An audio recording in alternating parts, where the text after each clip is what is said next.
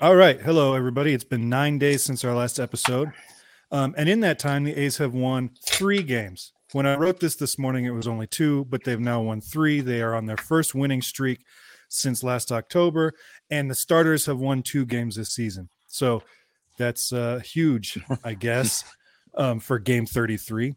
Um, but beyond the on field misery of the last week, um, there's been a lot to talk about off field.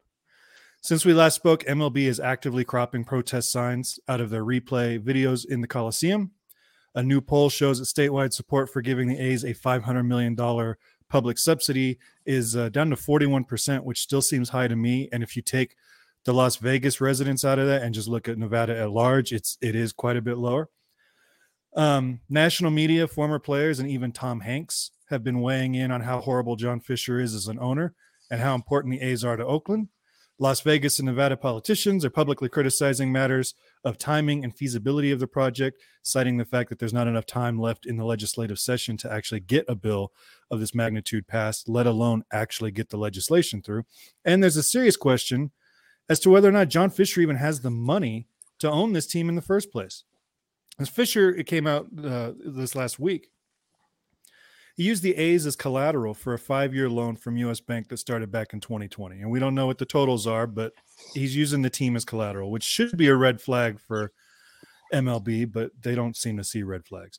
And we don't know how much the loan was for. And it wouldn't be unusual to use a business as collateral for a business loan. That's not unusual. But taken in context of everything else that's going on um, over the last couple of years since that two, uh, 2020 loan, um, I think it warrants a deeper look. And there's also rumblings that a Vegas stadium would actually be owned and operated by a stadium authority, much like it is in Oakland. And I haven't seen this mentioned by official channels, and the one that I did see it mentioned by is dubious at best. But it is, if it's true, it begs the question to Fisher and Kaval: what changed? Because they went from we need a self-owned downtown ballpark development to we'll take a strip adjacent property in a smaller market with no ancillary development and a need um, uh, for third party financing, they, they made that switch pretty quickly. So to talk about all of that and whatever else comes up, um, we've got NorCal Nodders today and Benjamin Christensen, hats and tats and all. Uh, welcome, guys. Thanks for joining hey, us. How are you? Do you all have your drinks? Do you have your drinks ready? And I've got water. Yeah, I'm a I'm a energy drink guy, so but I'll be I'll be hyped up. Don't worry. Okay, excellent. So, what are your thoughts, folks? On everything that's happened since uh so whenever. I mean, I talked to everyone last week, but you haven't been on the show before. So what are your thoughts? I'll let well, you I'll let you go first, NorCal.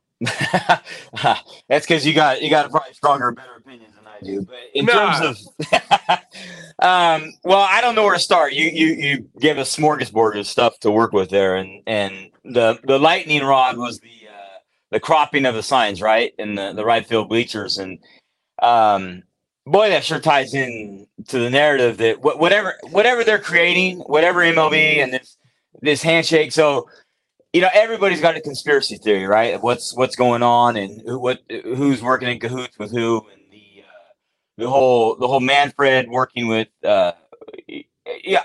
So I, the one I kind of like right now, the the the uh, conspiracy, I guess, is Manfred's somewhat using the to be like uh, to to test the market, right? To to develop a, a feasibility of, of, a, a, major league team there. At the same time, possible, you know, building whatever leverage this is or what, whatever the hell this monstrosity that they've got now.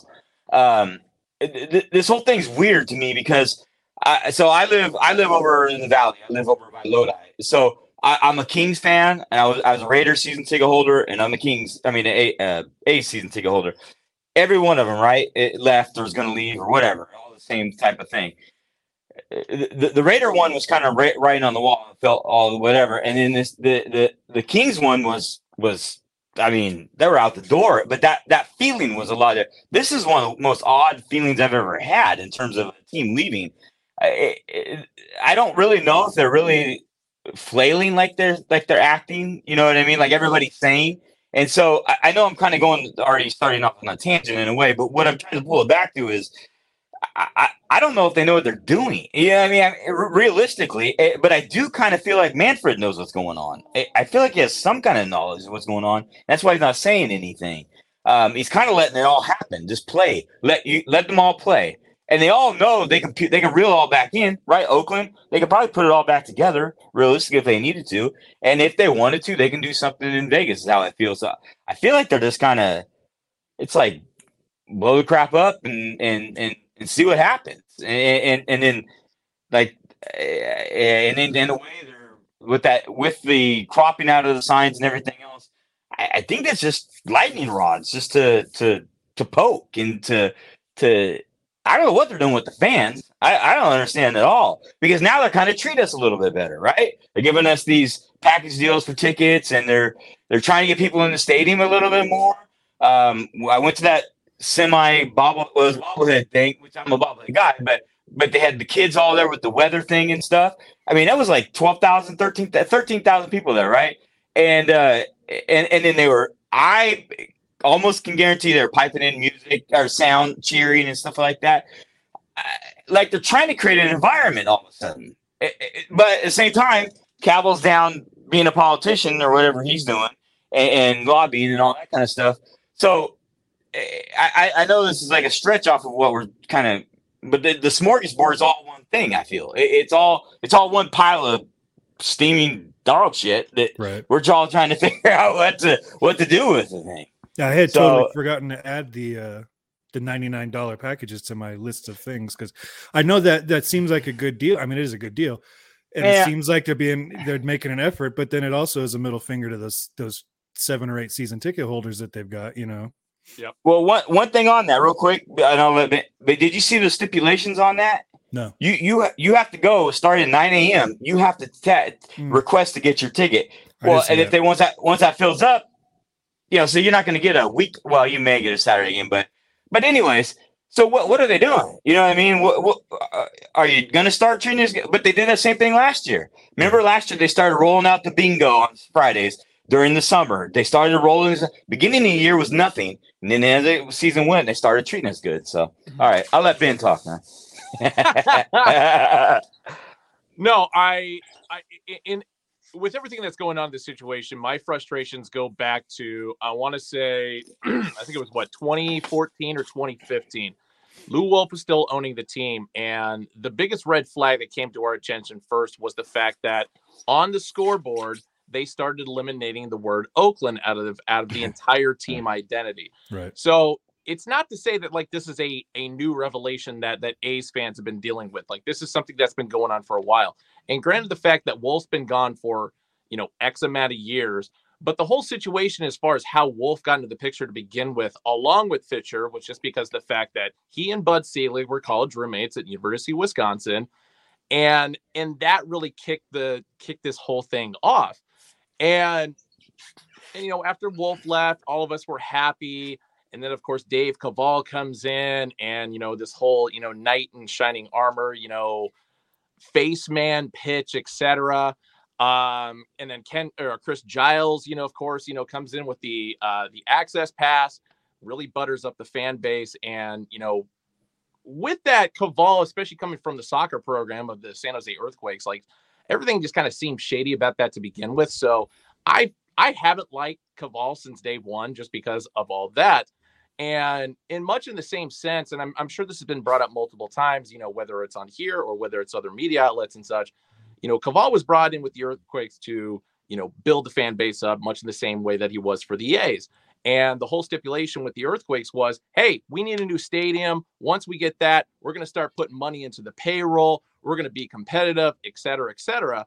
And the reality that happened with that was they got their new stadium and the earthquakes haven't finished above what 12th place at all the entire existence of that new stadium? Yeah. So here we are getting fed the same bs story from Kaval and you know we'll say Fisher in a sense, but obviously he's not coming out in public and really saying anything because Kaval is just the mouthpiece for all that. Um, but for me, what what really pains me is the fact that you know the day that all this broke out was I was going on a, a small vacation to Vegas. And literally, the second I landed is when the news broke about this. But I didn't find out about it till an hour later because my phone died and I was together with my wife, and she had asked me, you know, while I left my phone in the hotel room, it's like, oh, hey, have you heard anything about what's going on at the A's? I'm like, no. what are you talking about? Oh, here, check it out. And she showed me her phone and I'm reading the whole thing. And from what she told me is I went from like this big smile on my face to like a family member died all within a matter of seconds as I'm progressing through this because she hadn't read it or she didn't really have an understanding as far as what was going on. And I hand it back to her and I'm like, look at this, read this. You're not going to believe it. And so, you know, here we are, or here, yeah, here I am physically in Vegas and this news gets announced. I'm back in the hotel room at this point looking out the window and I can see the exact spot where the stadium that they're talking about is being built in. And it's just like, how does this keep happening over and over to A's fans specifically, uh, but then more importantly to Oakland sports fans in general?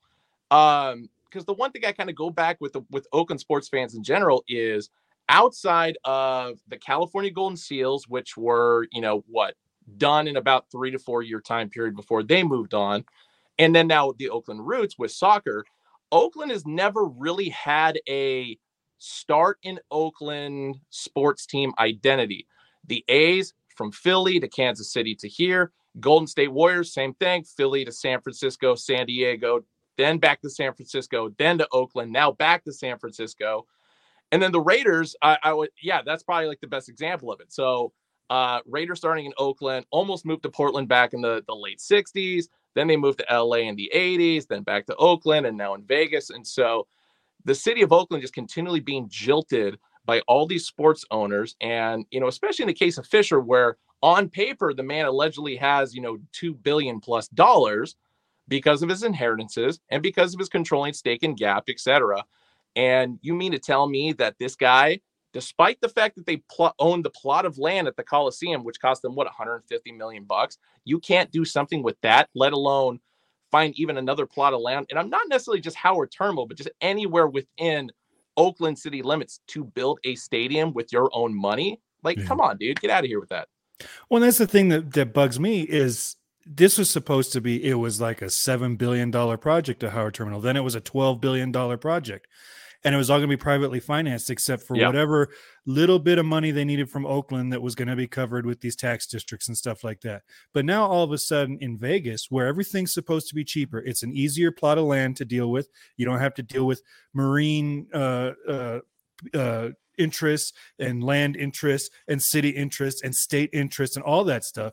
You just got to deal with that plot of land Yep. Right. So it's supposed to be easier. It's supposed to be cheaper because you're not going to have to deal with as much bureaucratic red tape. And then all of a sudden, he needs more money from Vegas than he needed from Oakland. Yeah. So what what what changed? And you're not getting. And it turned. It went from a twelve billion dollar project to one and a half billion. Yeah. Because they don't have. They're not going to have the space to do the hotels and condos and all that kind of stuff. So that's that's what gets me. And that's what going back to what you said at the top uh, about uh, MLB using the A's as kind of a scout for expansion. I've been saying that for two years now. That I always thought that it was it was a two two sided sword. You use it to leverage Oakland into, into giving you what you want, and you're also getting the uh, the uh, the legwork done for expansion. Yeah, two two yeah. birds, one stone. Every everything works out great, and I think with with what's going on now, it might you could still make the argument that it is still the same because of the way they're going about it's because it's such a different project than it would have been in Oakland. Mm-hmm. And it's like why that's changed all of a sudden. Maybe that's changed because they they're not interested in building there. They're, they're they are still interested in can we get half a billion dollars out of the city so that we can get an expansion team there. You know, whatever the case is. Yeah. But the the whole way that everything is shifted feels very fishy to me. Go ahead. Do you think? I'm sorry. I, I, I have an honest question for both of you. Okay, the whole thing right now is he. The theory is he doesn't have the money, right? Or there's a there's a theory out there. I mean, I mean, how much validity do you guys feel that that, that is to that? I mean, if you look uh, at Gap stock prices, yeah, over the last couple of years, yeah, I mean, I can also say I, I, doubt Fisher has the liquidity to be uh, able to right. pull it off. I was going to say on paper he's worth you know X right, right, dollars, right. But I go, I also go back to you know pre 2012 with the with the Florida now Miami Marlins and how Jeff Loria swindled the entire city of Miami into building a one plus billion dollar stadium in Little Havana. A place that has no reason to have any kind of a sports facility, even though the Orange Bowl was there like numerous years ago and since moved out because of the fact that, you know, what whatever the name of where the Dolphins play, I keep want to call it Joe Robbie, but it's not. And that's in Miami Gardens, which is a good stretch down the highway to begin with. And so I feel like Fisher and company are basically trying to swindle either Vegas or the city of Oakland and basically doing a very similar scenario because of the fact that it's just like, well, hey, if I can pocket as much money out of this as possible and get these other people to pay for it, I'm going to go down that road as much as I possibly can. That's what I think. I think he's trying to get free development out of this thing. Totally. That, that's and and I don't think he had. I don't think he ever. I think he asked for the shot for the what is it? Shoot for the moon and or reach for the stars and whatever. I think that's what he did with Howard Terminal. Personally, I, I think he asked for the whole thing. All of a sudden, it started coming together. I don't think he had the way to do it. I don't think he had a way to develop it, the money no. and stuff. Resources. The true parallel, the true parallel. I mean, he wasn't paying for it anyway, but he can't. I think he's at a point now that he can't get the financing he needs. He's over leveraged. He's got two, exactly. He's got two loans out. He's got a team that's hemorrhaging money in his terms. You know, right? Uh, revenue share could be drying up if they don't get a deal soon. I think he's just so over leveraged that he won't be able to get the financing. And even this deal in Las Vegas, this binding deal that they keep talking about is only binding if he can get the 500 million from the state. Yeah. That's the, it's eh. it's it's contingent on getting that money, and without that money, he doesn't. He's not in a binding deal, and he also can't get the financing for the other billion that it's going to take to get this thing done. Good. I hope he doesn't. well, that's the thing is, the real par- the real parallel path here. If you wanted to split and being like, you know what, it's not getting done. We biffed on Laney we're gonna have to we're gonna have to do we have to do two directions here. The real parallel path would have been the current site. You yeah. know, we're putting we're putting 95% into Howard Terminal. That's where we want the park. That's where we've got it's all drawn out. We've got the plans, we've got the vision for Howard Terminal. But just in case it doesn't work, we our plan B is right where we are. We'll build in the parking lot. We'll get it done in, in you know a shorter time, and we'll make it something special. That would have been the parallel path. Yeah, you know. I mean, I what, think, what do you guys what do you guys feel in regard to the Laney situation? Because the more I look back on that, I feel like it was a situation, you know, much, much in the same sense of Howard Terminal. It's just like let's pick a location, see how far we can get with it, because we know we're going to get shut down by all the people in the area, and especially by the school. I mean, not to say that Laney College is a school, but you know, you know what I'm saying. um, all parties that be are basically going to, you know, like no, no, no, vote this down, et cetera, et cetera, which is exactly what happened. So Howard Terminal, of course, becomes you know the next cog in this entire storyline, and so help me out here. How did all the housing development and stuff come into the part of the package with this? That's the one thing I I, I keep forgetting about. Well, like with Howard Terminal, they needed the they needed to build around it so that it made money.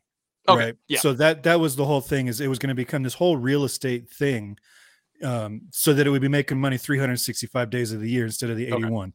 And then the city of Oakland has rules and laws that you have to follow when you're doing a development, which you know had uh, stipulated like how many um, low income homes you had to build and stuff like that in the into the area. And there was some contention, I guess, with with how many low income things the A's were going to have to pony up and all that kind of stuff.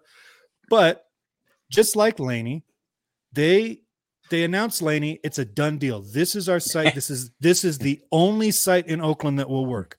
Okay, they come out and they announce it, and then it all falls apart. They they they shot it out prematurely. They didn't have any kind of due diligence or backing or anything. Um, so that that blows up in their face. You look at Vegas. This was they're supposedly two or three days away from announcing that uh, the A's in Oakland have bridged a lot of the gap and they're down to like the last 75 or 80 million dollars that they've got to come up with on this thing.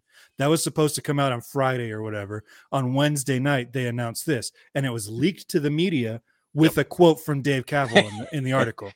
So that's I think what they've done in Laney is the exact same thing they've done in Vegas, where they've come out, they've made this big proclamation. We are done with Oakland. We're in Vegas. And then they were not banking on Vegas coming out and going, whoa, whoa, you haven't even asked us for the money yet. And they Correct. went banking on Oakland going, fine, let us know when you get a new owner and we'll be we'll be back to the table.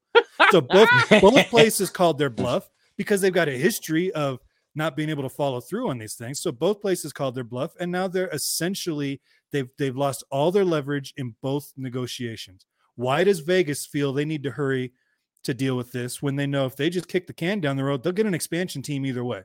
100%. Right. They're either going to get the A's or they're going to be top of the list for expansion.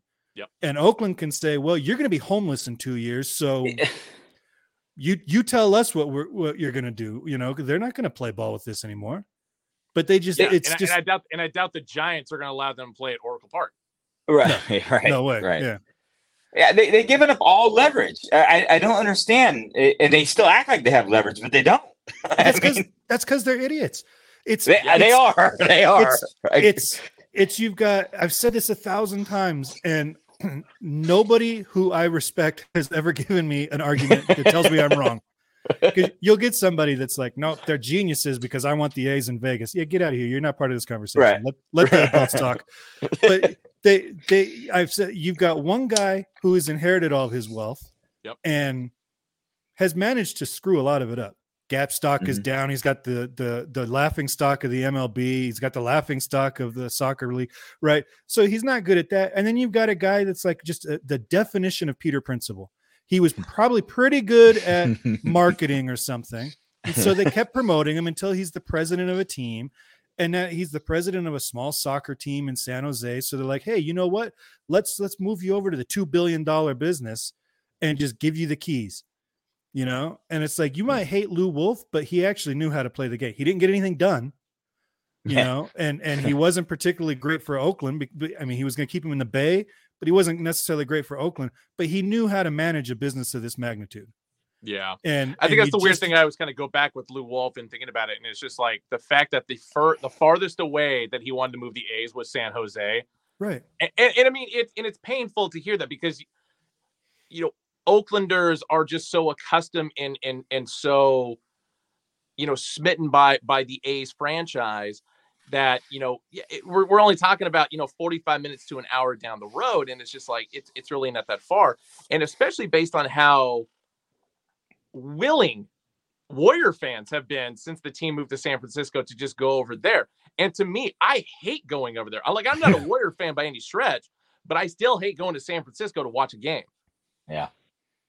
And that's the thing is, you know, and moving them to Fremont, people would have gone because Fremont was at least East Bay. That would work could say- too. Yeah. You say it was same county, same, you know, geographical, you know, you're not moving to the South Bay or the peninsula. You could have gone out to Pleasanton, Dublin. That still would have been East Bay, right on the Yep. same freeway, the same BART line, right? But then to say to go to Vegas after you have spent five years doing all this rooted in Oakland nonsense and it's more than a slogan and all this BS, right? And so you have sat here and and marketed off and tried to cultivate a real Homer uh uh pride, right? It's not that you're a fan of the A's. We are Oakland, right? Even if you don't even live right. in Oakland, you are Oakland Right. fans. And then you're going to say, "But they'll follow us to Vegas." Bull. Why would they why would we follow you to Vegas? You know, you they of all people, if they knew at all what they were doing, they of all people would know that this is this is not the kind of the fan base that's just going to blindly follow them around. We will write off baseball before we go to Vegas. Well, even And- more and- importantly, with that, it's just like the A's don't really have much of a fan base outside of Oakland.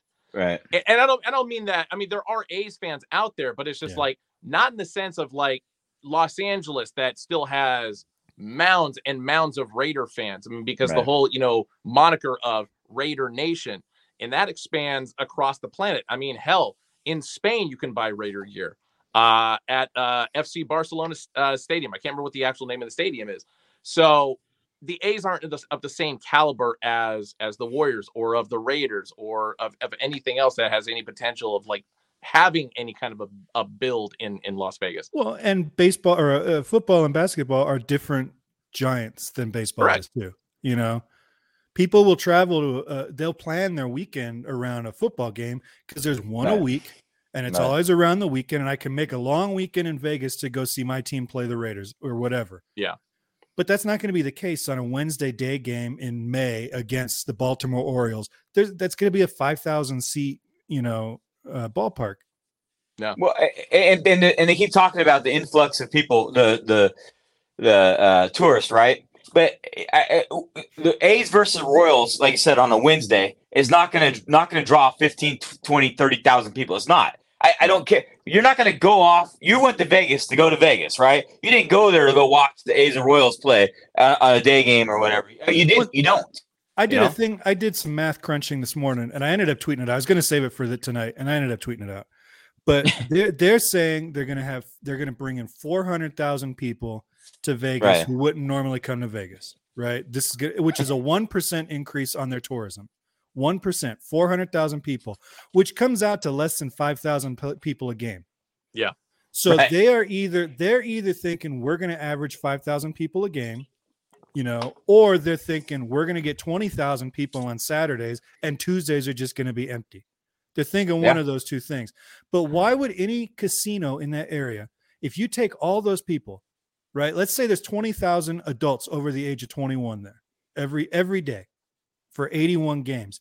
That is hundreds and hun- millions of hours that those people are not in casinos and bars on the strip. Correct.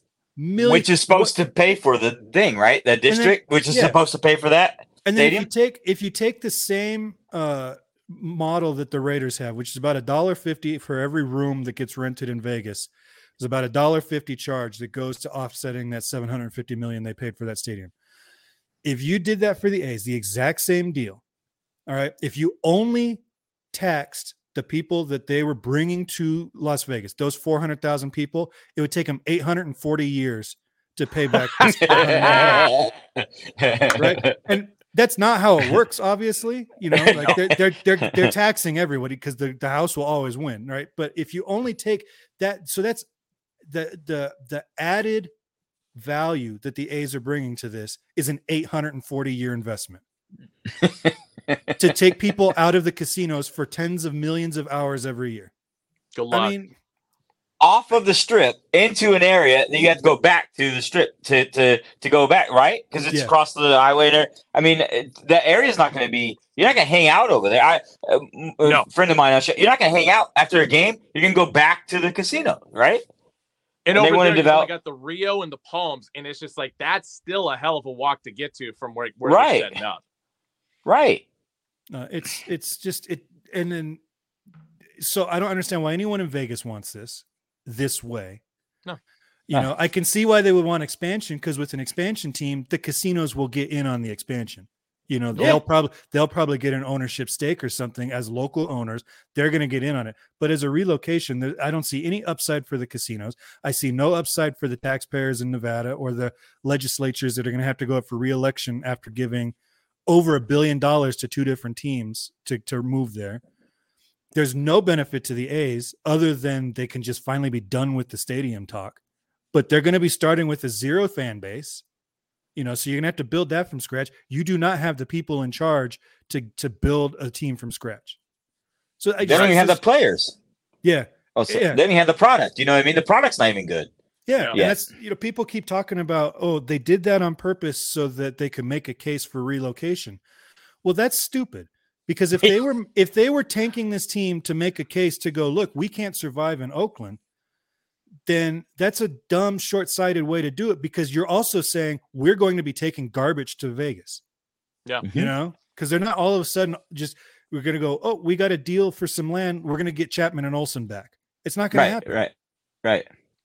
I think it's gonna be a very similar scenario uh, to what happened in Chicago, like when the Blackhawks didn't want to have a network t- TV deal because the fact that they wanted to bring, you know, if you're gonna watch a game, come to the stadium and watch the game.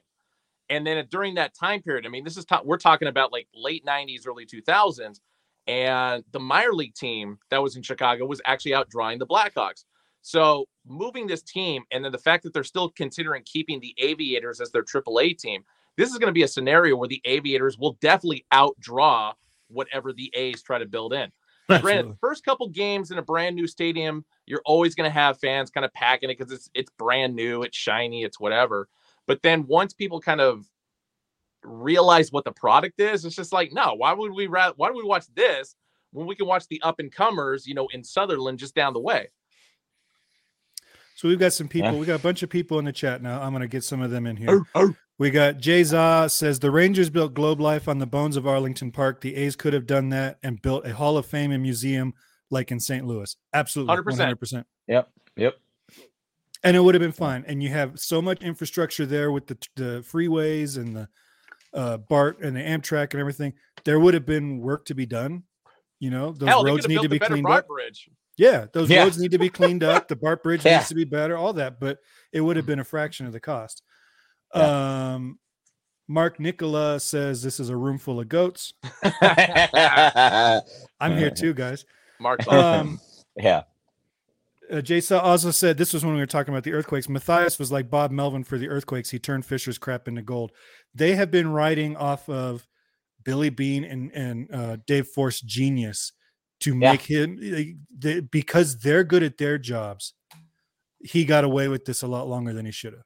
yeah. And I was talking to somebody, I don't remember if I said it on this show or not, but I was talking to somebody and I said, What if all of this um, tanking was not so much John Fisher or Dave Kaval saying, We don't have the money to do this, but David Forst and Billy Beane going, You know what? I'm done with this. The next owner will hire us to let's let's show these people what we can do with 40 million dollars or whatever the payroll is now. That's honestly Yeah. a scenario I never really thought about because I mean the last couple of years especially, I just become more and more enraged at, at being enforced just because of just like what the situation is. And I get Mhm. it. Like Fisher's not going to give them more money to do anything, but it's just like at the same time, it's just like like who are these guys you're getting? And then you got a guy like Rooker who's just blown up. It's I like, know. damn it. Now I can't be mad about this anymore. Yeah, but and they've that got was they one. scored Ruiz. Well, Ruiz is going to be pretty. I mean, he's Yeah, coming across true. pretty special. I like Yeah. him.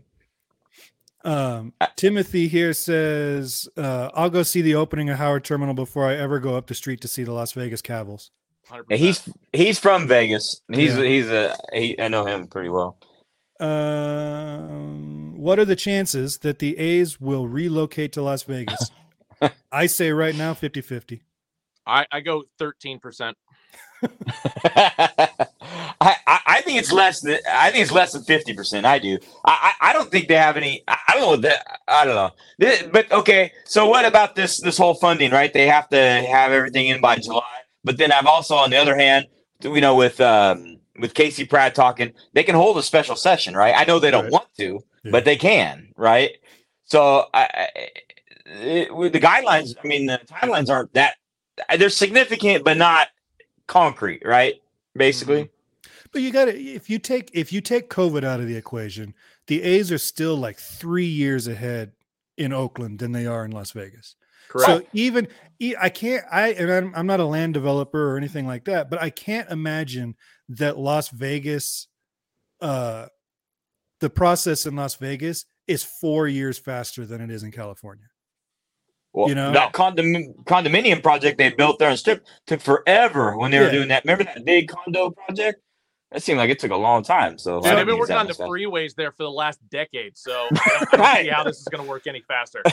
So the reason I say 50-50 is because of what we talked about earlier. That because there's no leverage on either side, they are basically starting at zero as far as negotiating with either city.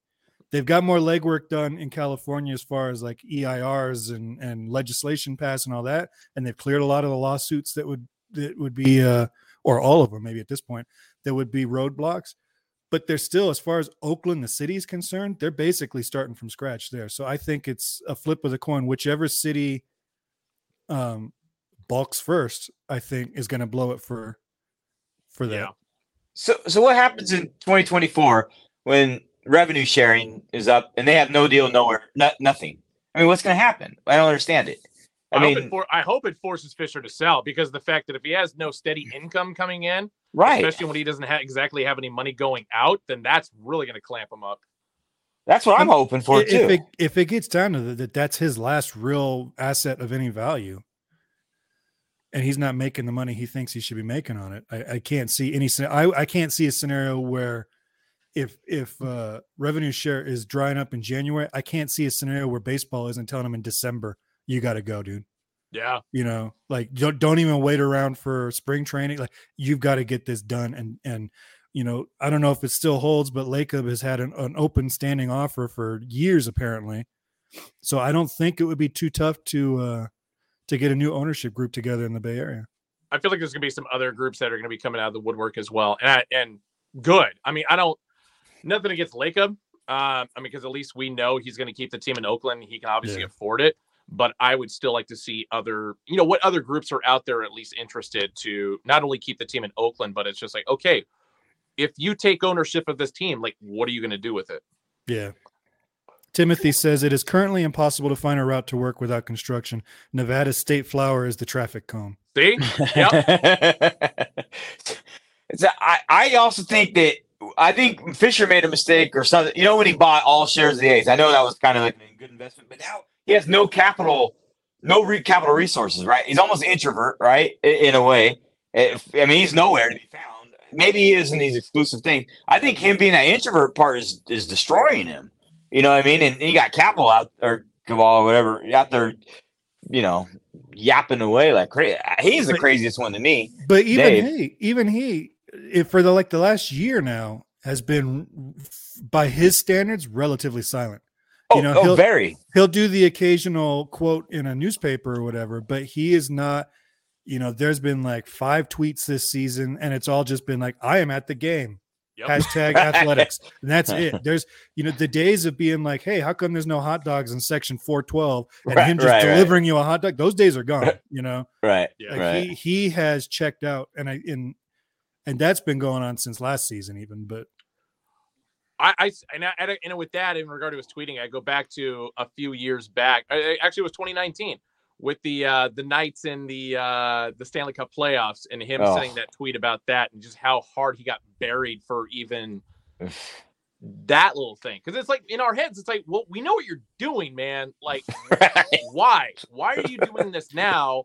Especially with the A's in the postseason, and Yeah. granted, with wild card, and that ended horribly for everybody except for Tampa Bay. But you know, still, but that's the thing is you get the impression that they think they're being genius, and then oh, and then nobody else sees what's going on. Like the other 29 ownership groups in this in this league aren't looking at this and going, "Yeah, we know why you're not spending money. We Yeah. know why you're just on the dole of MLB profit or revenue sharing all this time. We know what you're doing in Vegas. We're not stupid." But they seem to think they're pulling the wool over everybody's. And this is specifically Kaval because, like you were saying, Fisher's been. He's, it's like having Howard Hughes as a as an owner at this point. He's just a Right, rich right. guy recluse, you know. so him But- going to Vegas actually makes sense. Yeah, add a Yeah. link to the museum. I, I agree with you. I, it, it's it's.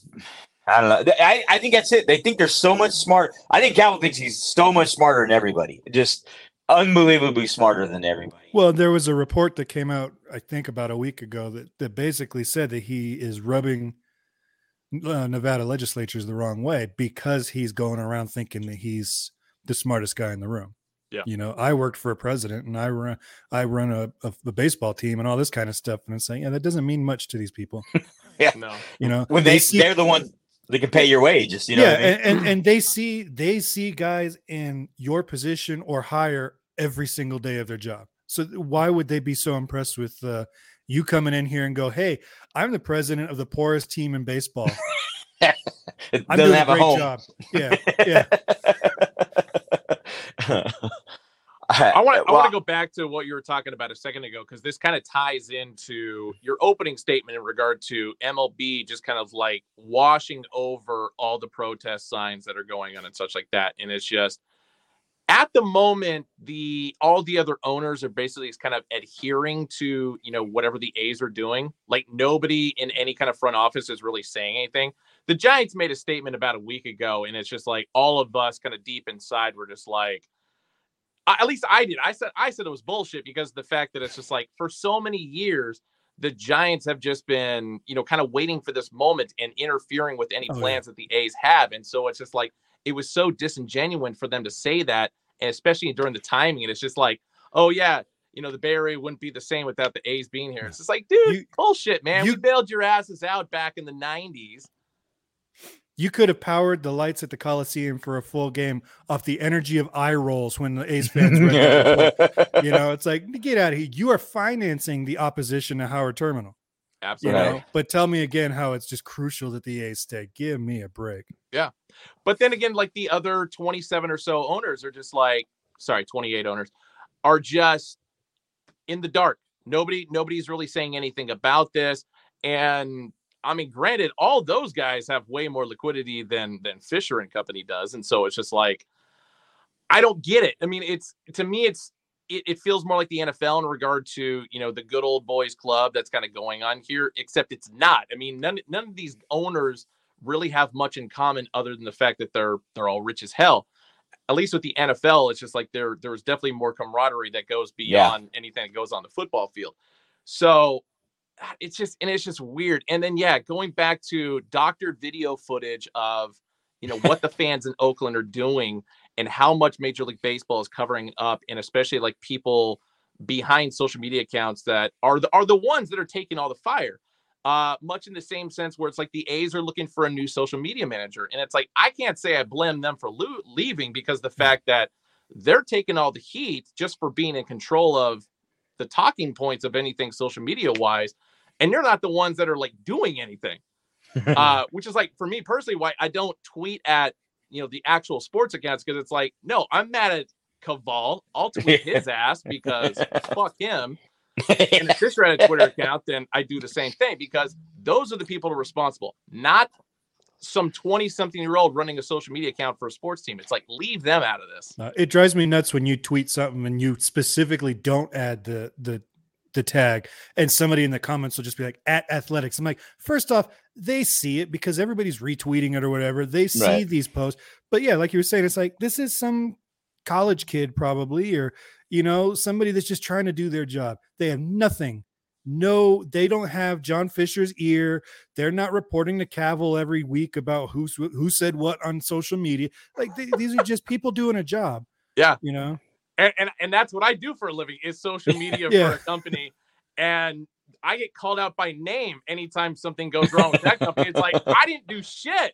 I don't have any ownership in this company. Like, what are you talking about? I have a password. That is the limit to my powers. Is I have a password. So, um, the Bobble Foo says, "What do uh, what do you guys think about the bobbleheads being given out this year?" he he came up. He came up with us the last the third last Thursday. He came up and went to a game with it. But the whole joke on that is that the A's are selling bobbleheads. I mean, a special ticket. So you have to pay thirty bucks to get your bobblehead. You, you know what I mean? Yeah, that was the last one. There's and then the one coming up is going to be thirty bucks. The other two giveaways are garbage. I mean, they're okay, but what like I was going to say, what are the bobbleheads this year? One's Marcotte, um, wasn't it? Yeah, this is the Kotsay. It's a Mandalorian for May the Fourth for Star Wars. This is the one that just came out on May Fourth. It's cool. Next one is going to be Groot. Uh, ba- or yeah, Groot for the uh, Guardians, which is really cool. The base on that one's pretty cool. This is uh, this is Kotsay's. Oh, okay. Uh, and then um, and then uh, the Groot one's That's cool. Me. uh, basically, this thing costs thirty bucks. By the way, you you had to buy a special ticket to get this. That's insane. That's nuts. Um, I know, but they are selling for more than that. But anyways, um, the the Groot one's cool because it actually has the the Oakland base, the the tree. You know how the like Oaklandish and all that stuff. That tree and the and the city. Um, it has that on the base, which is pretty neat. But the other ones coming out are, I mean, Captain Marvel's coming out. I, I don't even know anything about Captain Marvel. There's no players because we don't know. I, I, yeah, at least we could have got like a Langeliers or a Rooker or something, but they're yeah. putting zero effort in to do any of that. So. You know your your franchise is in bad shape when the manager gets when the what's his second or third season and he gets a bobblehead that you know you don't have players on your payroll that are going to attract. This is the first one in four years, by the way. That's nuts. yeah. yeah. and that was the other thing. It's just like I, am trying to remember the last time there was even a bobblehead that was done, and so my God. Yeah, yeah. Ugh. That's my world. Is the bobblehead world, but yeah. I know. You don't say. Well, but the good thing is, so like I, I make them too. So we have Chris Davis and Gallego coming in June, and we're gonna do. I'm doing bobbleheads for them and doing it. They're gonna be around, so that's cool. They're coming that's back awesome. to the area. Ben Grieve, I got Ben Grieve to come to a game this year. He's coming in the in the summer. So. Really?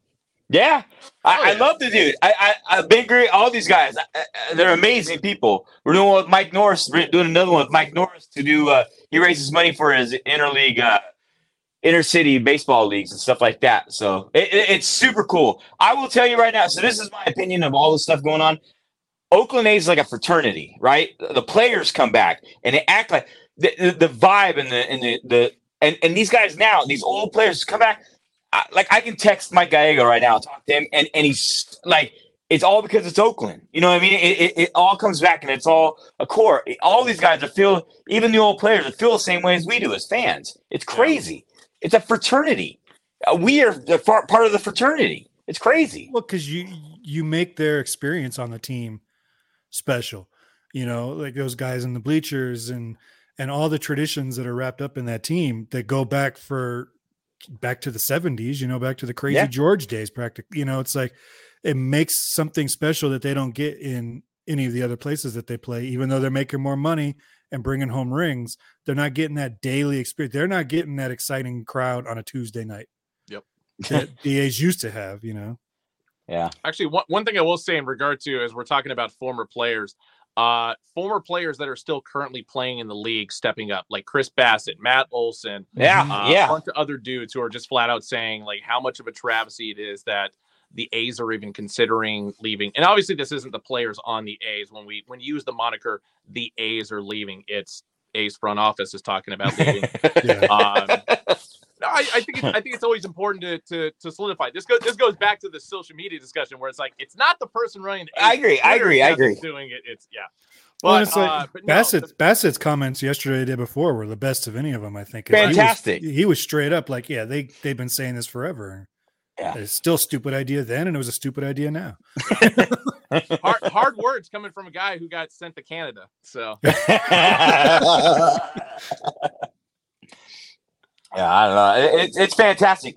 I one question. You you mentioned that. Um, yeah, right. I know, I know. He wants That's to come so up good. and bring his kids to show where he played and stuff, and so he's coming up. It's going to be pretty cool. Um, the one question you said Tom Hanks spoke out was that a recent quote? I saw that quote. Was that recent? That quote Oh, about you know, oh, you know, I don't know. I it was it's been going around the last day or two. I know. I didn't Right. know if it was current or not though. I assumed it was, but I don't. Now that you ask, I don't know for sure. Okay, all right. Somebody asked me, and I said I don't know. no, I, that's a good point because it's like I go back to 2013 or no, sorry, 2014 when he you know had the can of Zevia. Uh, Yeah, who, Yeah. who, when's last time we talked about Zevia? um, with the, the Oakland A's can specifically. And so I think a lot of it just kind of, you know, stems back from that. And hard to believe that was nine years ago. Mm-hmm. Well, Zevia only only thing only reason I know Zevia is because of that root beer float day with Bob Melvin and his, uh, his uh, diabetes awareness. type. I was like, this is a terrible root beer float, but it's. I hated that thing. You know what this needs is uh, real sugar. yeah, that was awful. but Bismarcky made me a root, root beer float. I cannot ever take that away from my my my whole existence. You're I love get- that. You're not Miss getting that that at guy. Oracle. I, So, uh, any any last words you guys want to throw out there, or topics that we haven't covered? Um, topics we haven't covered. Hey, I mean, A's won two in a row. Thank God for that. Uh, granted, it is the Kansas City Royals, but you know, based on history between the A's and the Kansas City Royals going back to, you know, 2014, this this this is a good two game. This is a this is a good series win so They're far. they're now tied for the worst team in baseball. Yes, who who is it? Like I don't even know that right. Who's, who's the other team that's happening? The Royals. the Royals. Oh, oh yeah yeah yeah. That's with right. today's with today's win, they they they matched. Uh, Hey, but we're only we're only 11 games back from the Yankees, so you know. And, and we're on our way to New York next, so let's let's beat their ass. I don't think that's Hey. the bragging point it used to be. I kind of would have liked to seen the season go if we could. How far we could have made it without a starting pitcher getting a win though. That would have That been. wild. There's It would have been crazy. there's a part of me that's like, if we're gonna lose hundred games, let's just go Right. for let's just go for 130. Balls to the wall, balls to the wall, man. Let's just go for it. Like I- we were, I- we were all there for the winning streak. We were all there for the consecutive 97s and all the all the postseason. Let's just all be there for the 130 game loss. Uh, we have a chat question that says, "Do you think if uh, more A's legends speak up about how upset they are about the possible move, would sway the decision to leave Oakland?" Yeah, hundred percent. Yeah, Well, I, I, I do. I, from from a legislature perspective, yes. From Fisher and Kaval, no. I Right. doubt those dudes care what anybody says about the Not at all. situation.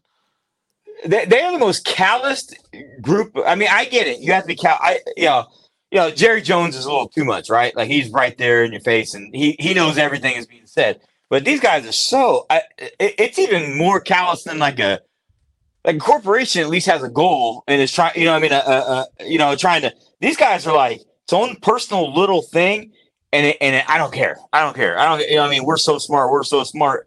And it's weird. I don't even know why he wants to own this. You know, I, so I have heard uh, Fisher has an amazing collection of baseball memorabilia. I'm talking Babe Ruth stuff, like stuff, you know, uh, an appreciation for for for the history of baseball. And he has this team like this, and he's doing this. It's, it's crazy. It's crazy. And I know it bounced around from Kansas, Philadelphia to Kansas City to, to Oakland, but Kansas City didn't even really care for the, you know, I mean, they like Finley, you know, I mean, yeah. and Finley Finley was from Kansas City, you know what I mean? That's where he made his money. So this is a whole different type of, you know, he's all bouncing around, but I don't know. Yeah, uh, I that's think, a whole. I think if if current active players speak up, I don't think it makes a, a bit of no. difference on on anything. But you know, they asked um oh, who did they? Was it Reggie Jackson when he was there yeah. for the thing? Yeah. And he was like, "Yeah, I'll go to Vegas. You know, I'm I'm a, a athletics person." It's like, well, no, you're you're in the hall as a Yankee, but whatever.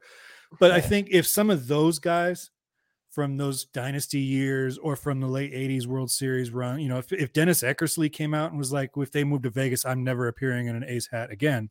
Yeah. I think that might start swaying some people. If if if the Las Vegas people are looking at this from the angle of we want a team that's going to come in, that's going to bring a history with them and all that kind of stuff, um, and they're seeing that the history is not going to come with them, the fan base isn't going to come, the old Hall of Famers aren't going to come. That might swim. I don't know if that is actually a factor in what they're thinking at all. You know, it could just all be down to if the checkbook, you know, if the yeah. if the if the ledger comes out okay, then whatever. But I think some of those guys are the ones that would be more important to um to come out and be critical of a move than even the active players. Yeah, Reggie Reggie's never been one of those guys that's ever excited me because like anytime I see him in the Coliseum, it's like, oh, cool. How much did they pay you to come out this time? Yeah, yeah. yeah. It, it's never a voluntary thing. So Reggie's comment does not surprise me in the no. least. I've got a buddy yeah. that's got a Reggie story that he refuses to tell me, and I keep telling. I'm like, dude, you huh. gotta tell. He's like, dude, if I told you this story, I'm like, dude. but I don't think it would endear him to me anymore. You know. Yeah. I yeah. No, I I mean one thing for me is and, and this goes in the question of like what is the direction that the A's want to go because let's look at the Astros back in the 2010s, you know, losing 100 plus games 4 years in a row, but there was a plan involved with this and then sure enough 2017 win a World Series. So what if it wasn't legit because here we go into last year 2022 and they win again, still with the same formula they've been working on re-signing the right players, going out and signing other players that will help the team down the road. Uh, Orioles are going through the same thing right now. You know, they had their dark years within the last couple because the last time they made the postseason was what 2013. Then they go on this like losing tear year after year. Last year they're a little bit ahead of schedule. They finish above 500, and this year they're right behind the Rays in second place in the East. And so, you know, we look at the situation with the A's, and it's like, okay, what what's the end game here? Because nobody's yeah. telling us anything. And this was my problem going back to earlier with Forst and, and Beane is neither of them are coming out and saying like, hey, just bear with us, trust the process, you know, anything to like kind of calm us down. Yeah. Uh, I mean, granted, these last couple games we're seeing, you know, some flashes of excitement or at least things to be happy about with the product, but the longevity of this is is is certainly in question because once guys come to end of their contract, it's like, okay, where are they going to go? And who yeah. are we bringing in to start this whole process over again? Yeah, that's the thing is this next teardown is going to be practically breaking down a triple A team. Yeah, you know? which, which is like bizarre. You, are not, you're not, we're not going to be breaking down a postseason team. We're going to be breaking down these guys that, you know, are going to be their third year in the majors. Yeah. And I mean, realistically, if anybody who's on the team right now, Jesus Aguilar is going to be gone probably before the All Star break, just because, yeah, he's not hitting doing power numbers like he was in Tampa or elsewhere, but it's like somebody's going to find some use for him in their in their roster trying to get into the post postseason. So he's gone. Uh, I can't say the same for for anybody else necessarily right now, but but it's just gonna it's just gonna be for more lottery tickets. Totally. You know, you, we're not getting we're not gonna get a starter no. for for anybody right now because what team you you so you're going to try to win 35 games? Like you know? So you're just going to be getting a whole bunch of lottery tickets for the few glimmed you know glimpses of, of hope that you've got in your uh, roster right now. Yeah. Which is just as frustrating as uh, what they've been doing in years past.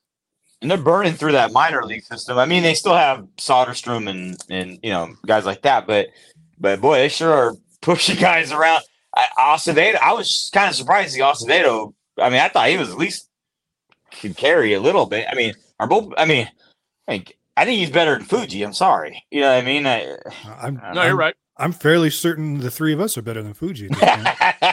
well, for a couple pitches, then then then he, then, he, then, then, then, he, then we got him. Yeah. so somebody was like, "Cool, can you believe that the that Fuji's you know been at, off to such a rough start?" I'm like, "Yeah, I predicted this a long time ago. Why would he sign with the A's if he wasn't going to start with the rough start? If Correct. if he was the next Ohtani, he would be a Yankee right now. Yeah, you know? we wouldn't. Oh, yeah, and and I like him. I mean, he's great personality, but damn. Yeah. when, when you've got that seven ERA 10, 10 starts in. You know? Yeah. I mean, you, you always want to have that mentality. It's like, well, it can't get any worse than this, but we all know it certainly can. Yeah. Hey, we're we're on a streak now. We're gonna we're we're coming back now. Put things together. Thank God. Got him right where we want him. Apparently, Timothy says the end game is the discovery of a Fisher wow. Manfred sex tape. Fingers crossed. Um, as devastating as that would be, I absolutely do not want to see that tape. No, and no, I don't want to watch it. no, I, I, the one thing I kept seeing a lot on Twitter yesterday, and I, I, I hate to bring this up, but it, but but but it came up was the fact that you know what what with what happened with Glenn Kuiper and what he said oh. on there yesterday. A lot of people are just like, why couldn't this be Fisher? Like, because we all like Glenn. Yeah. Glen, right? Glen is a super cool guy. and I feel horrible for what happened. But at the end of the day, it's like, yeah, if there was if there was a wish to to put that in existence, to to have it come out of Fisher's mouth as opposed to Kuiper's, that would be it. Yeah. Or Cabal's yeah. for that matter. Shit. I think Fisher oh, yeah, I'll take has, any ones. Fisher has obviously watched somebody in the commissioner's office murder somebody. yeah.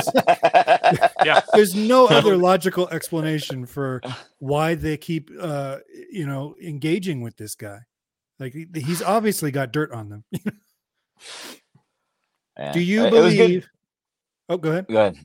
No, I'd uh, say it was good to see good to see Stu step up or talk uh, address that today. By the way, yeah, I, I like seeing that. Even even Bob Kendrick said, said yeah. something today, which I thought was really. I appreciated really that. Yeah, yeah. So uh, MM4 Forever says, "Do you believe Larry Beil's report that um, there are two or more parties who want to buy the A's? If so, shouldn't they make themselves public?" Well, I think one of the parties probably has made themselves public that Lacob. Uh, yeah, Joe Lacob from the Warriors Lacob, is, sorry. is is uh is interested. And then there was years ago, there was that team that was like some guys from Clorox or something.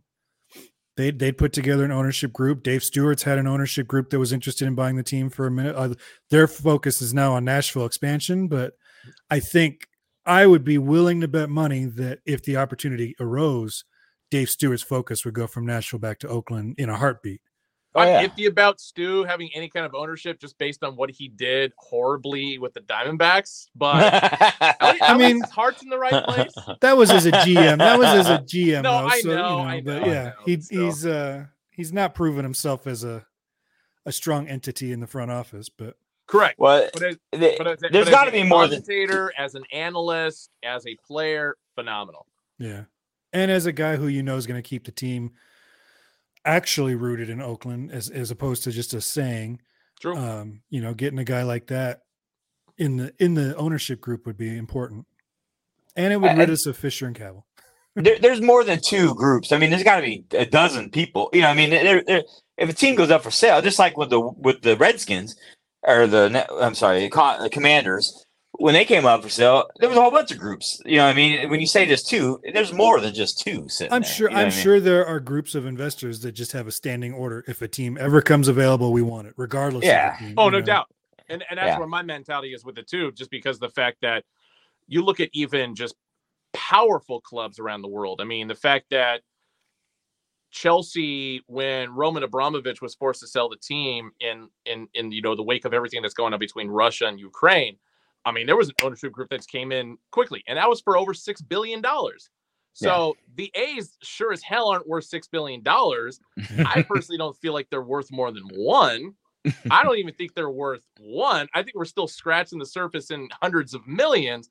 But yet, the way that things have been inflated over the years, of course, they're going to go for, you know, multiple billions of dollars. Well, that's the thing. Is Insane. you can't say they're not worth one only because the Dodgers are worth six or whatever. You know, it's like it's it's the rising tide of, of everything else. If if they were a standalone entity with what they're bringing in in revenue and everything, yeah, they're not worth any, anywhere near a billion dollars. No, no. I, I would cap it at like 487 million. I'm, I'm just throwing a number out there that seems that seems logical. Thirteen percent. Will you guys stay A's fans if they move? If no, what's Plan B? I, I don't know. I like to say no, but then I am so like this has been a part of my life since I was a kid. It'd be hard not to like like I'll check the box scores. I don't see Yeah. myself going to a Vegas game, Right. but you know, it would be hard to like totally abandon it. But you if you also move away from where I have that connection, it's hard to say. I said somebody posted a comment on the first video I did of this, and they said if you had uh, a spouse that said they were never going to leave you, and they left you and moved across the country, and uh, would you would you stay, you know, with them? You know, would you keep following them and be stay their spouse and all that? You know, if they if they left you to move halfway across the country, and I was like, well, of course not. But Yeah. if I had a best friend that did, Right. you know, so it's like if you don't go to the extreme, Right. so it's it's I don't know where I would fall on that. We'll see if it happens, but And this is more of a this is it's not a unilateral relationship, but it's almost unilateral. Like we love the team. The team doesn't really love us back. You know what I mean? I, mean, I, yeah, I, I mean, they're trying to get our money. That's what they're trying to do. I like mean, my so- first spouse.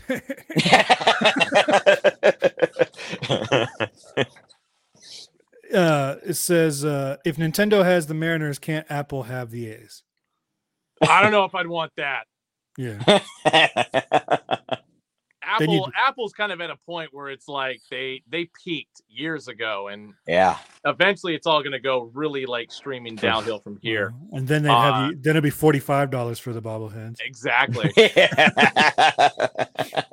Well, No, we might get- going back to going back to the previous question in regards to like would I still follow the A's? Like first and foremost, I, I, I'm a baseball fan, Yeah, and on top of that, the first team that I was following was actually the Montreal Expos. Despite being an Oakland native, a Bay Area native, etc., the A's to me were always kind of the, the second team, but it was the local team. I could I could always come out support them, whatever. Um, because I'm only going to see the Expos if my dad decides to take me to a Giants game at Candlestick, which you know happened once or twice. And then when they stopped existing, moved to moved to DC, became the Nationals. It's like that's when I really put my heart and soul into the A's, um, just because you know they have my full attention. They're not going anywhere. Um, it's always been a more fun atmosphere, at least from my personal experience. And I think that's the one thing that people who haven't been here like don't really understand. Yeah, Mhm. our our stadium, you know, from a from a visual standpoint, kind of sucks. But at the same time, who cares? We go there to watch baseball. We don't need any of these other frills and fancy things going on because our baseball stadium has a lot more character, and our field especially has a lot more character yeah. uh, going on with the wider than usual out, you know, out. Uh, uh, um, Foul I didn't want to say out of bounds, but foul territory. That that was the term I was looking for. Foul territory. Um, and so, you know, if the A's leave, it's just like, well, it doesn't mean I'm going to stop watching baseball. Yeah, I might stop putting any kind of financial commitment into into the A's organization, except for the one time I go to Vegas to watch a game because it's Yeah. like, well, I got to check out the new stadium and see what all the, the fuss is about, and then I'll probably never go back. Yeah.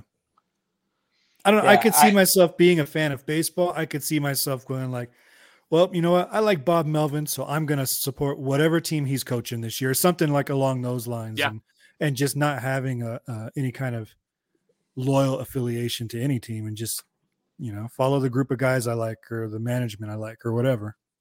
I Yeah, feel like fan a of lot the us have been players. doing that for a Yeah. long time. Just hey, like do a little with the Nationals, dude. I, who who wasn't happy that he got a World Series ring? Right. Yeah, no, I agree.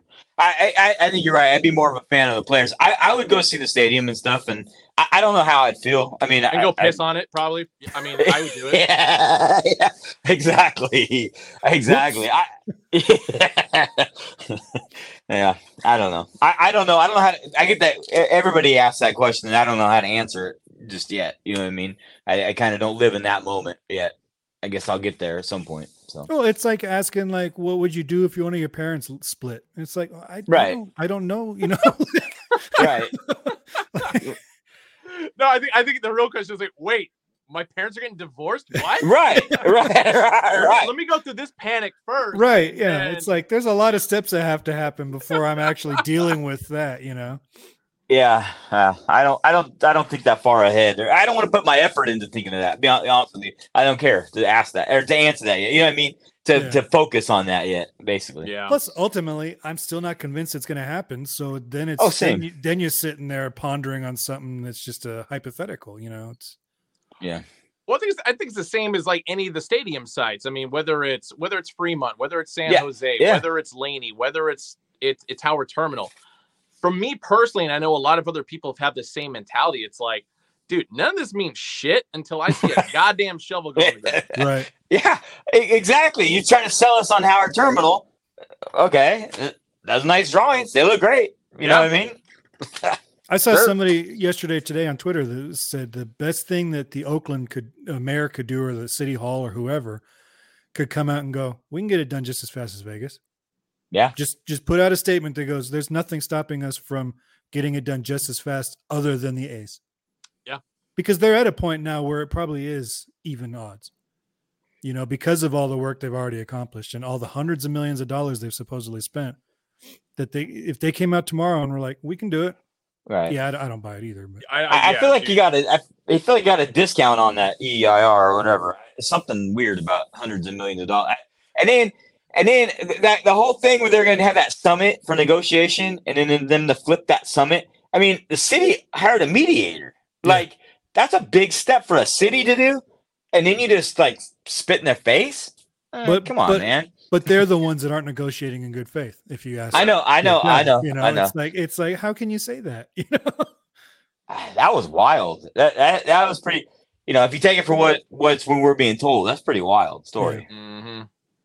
So, I don't know. and the fact that you've got a brand new mayor, that's even less leverage because she's not she's Right. not pushing for reelection. She can sit this out for a little while. Correct. Yeah. You know, Yeah. so that's even one more piece of the puzzle that the A's have just ceded by not getting this done while Libby Schaaf was still there or you know or back when she was still eligible for reelection like they, they've just they've every step of the way they've screwed this up Yeah. Yeah. new location bulldoze bayfair mall not a bad idea Yes. i haven't been to Bay Fair in a while but that is not a bad idea It's not. Timmy's It's not good. a bad. No, but, but you actually, I mean, it's not a bad like- idea. I mean, one just because of how terrible Bayfall Bayfair Mall is. and that's what that's But like then that's like two- two or three bart stops like it's almost there anyway Exactly. no, it's it's literally right there. It so I mean, yeah, it's it's it's kind of a perfect spot. there were plenty of other other It's perfect San spots. Leandro, but it's still perfect. yeah. yeah or they'll just be the oakland a's of san leandro At least, at least there'll be a place to like grab a beer wi- within proximity of the stadium. I mean, wh- when was the last time we had that? Yeah, we're like the only stadium that doesn't even have that, right? Like I, every stadium I've been to, you can, you know, that's crazy to me. well, the angels don't really have that do they they're kind of I in guess the middle a- I middle know of it's a the- big park, Um, but, but but I you mean, can get within within like a half a mile, there's like Right. five breweries yeah that you can hit up, plus a Hooters. right. Oh, well, there you go. I haven't been there in a long time, but I when I was there, this is probably ten years ago. You're just walking around going, "This is an older park than Oakland by a year, like Oh, a couple of years. Correct. Uh, But the you know when Disney had them, they put some money in and did some renovations, and it's not a bad park. I mean, the outfield stuff is a little bit hokey, but just Yeah, walking around the concourse and you've got you've got you know Disney's kind of crowd management tactics in there and stuff like that, and it's like there's no reason that the A's couldn't have put in a hundred million dollars into that and bought themselves another decade in the in the current stadium. Totally. Oh you yeah. know? The, the the whole time crunch is totally on them because they wanted to do no investment. And i kind of get that to a degree because they were splitting it with the raiders. They're not in control of the property. You know it, it- Dave Kaval told me that you know it was not really in their interest because they didn't get a cut of any of the of the ticket you know of any of the the uh, revenue from the coliseum specifically. This was before they owned half of it you know the the county share. But like so i get why there wasn't a ton of incentive but they could have done it you know mount davis or mount uh, the raiders built mount davis without needing the a's to come in and chip in or whatever and that was an improvement you know in quotes um Aren't they still paying for that though? Technically, i don't think i don't think anybody's paying for it now i think it's just I a loss say, at this point it's- Yeah.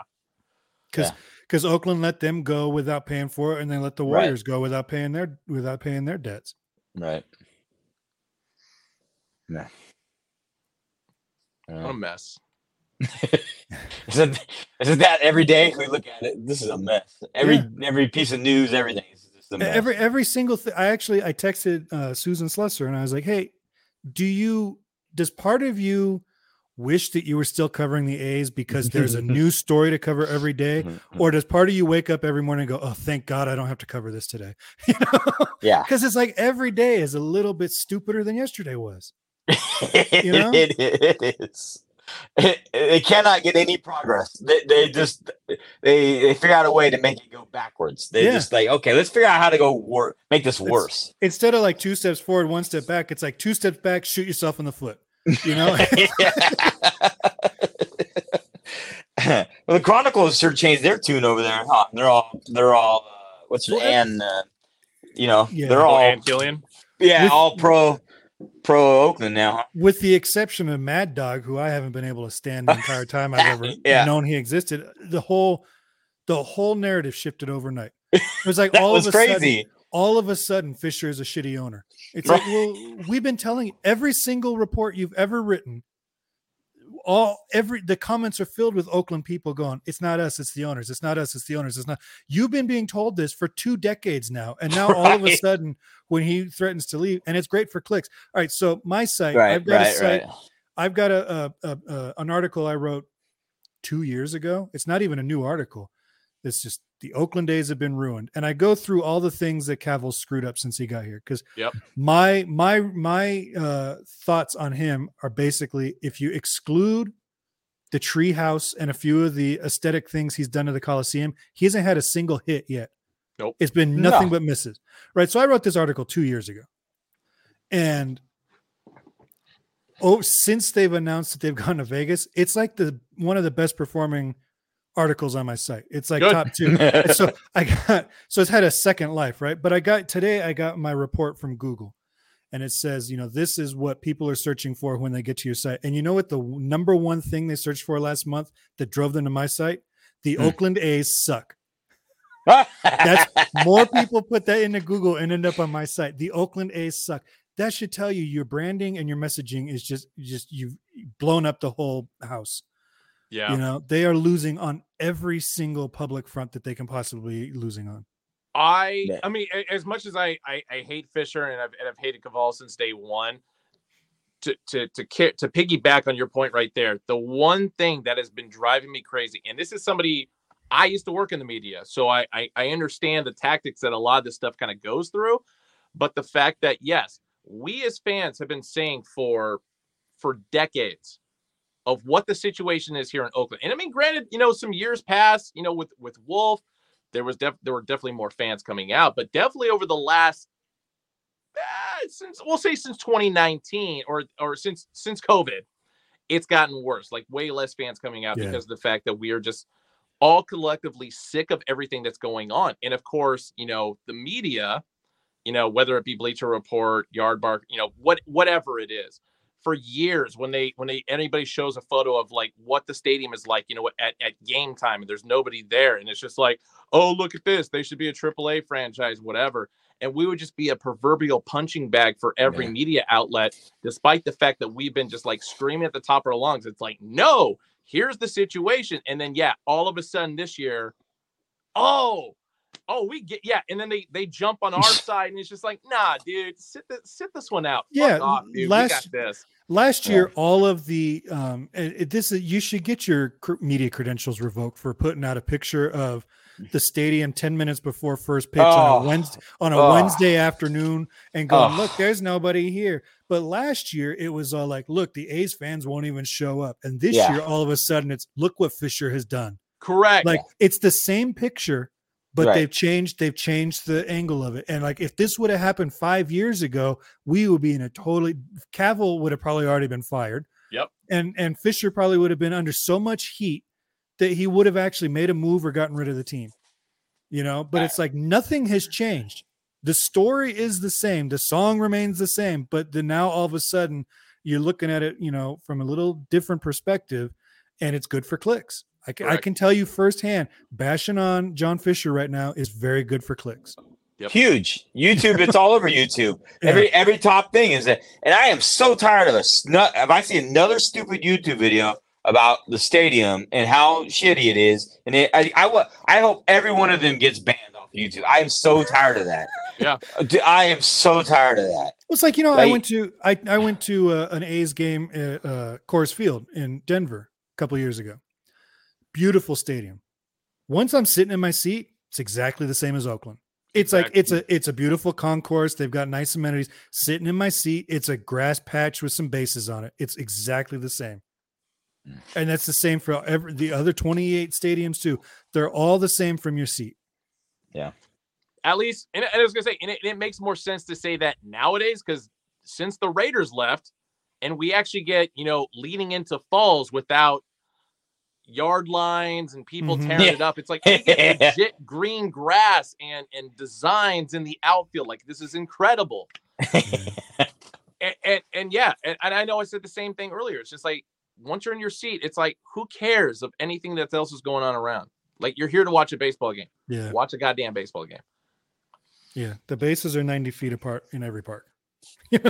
Well, uh, isn't it like 88 and two thirds now? well, yeah, nowadays, yeah. now that they got those pizza boxes out there. ah, it's ridiculous. Safeco Oh. Field has routinely seen little to no attendance in October. Move the Mariners. Well, there's several teams. You know, the the Rays. The Rays have horrible attendance considering the quality of uh, team they're putting out there. That Yeah. Yeah. But I, the one thing I will give credit to Seattle fans, no matter how much I hate their soccer team that I'm not even a name because I hate them so much. Uh, and it's not that I forgot the name. I'm a Timbers fan, so I, I can't I can't even mention it. I hate them so much. Um, goddamn sound, fuck them. Uh, I, I just say it just to let people know. It's just like, no, I actually know the team. It's not that I, I legitimately hate the Sounders, but they are rabid. They are they are dedicated to their team. I mean, you put a basketball team back there and name them the Supersonics, that thing is going to be sold Yeah. out every game, no matter how bad the product is, because those people are very supportive of their team. Everything that's going on with the Mariners was just a system of like the same thing that was going on on Oakland. They had bad leadership in the front office, and so people just kind of stopped supporting it because what what's the point? It, it's it's a dead end every single season. And you look at last year. Actually, uh, I'll go the year before, the tail end of the year before, when they got this close to making the postseason, and then people kind of realized, like, hey, there's something magical happening in Seattle. And last season, they broke that that that playoff drought that they had. They actually got you know beyond the wild card series against the Blue Jays and moved on, but they still lost to the Astros. Uh, um, but no, people people were supporting it. People loved it. Um, it would have been nice personally if the Mariners, you know, beefed up a little bit more this offseason to give them something to smile about a little bit more. But yeah.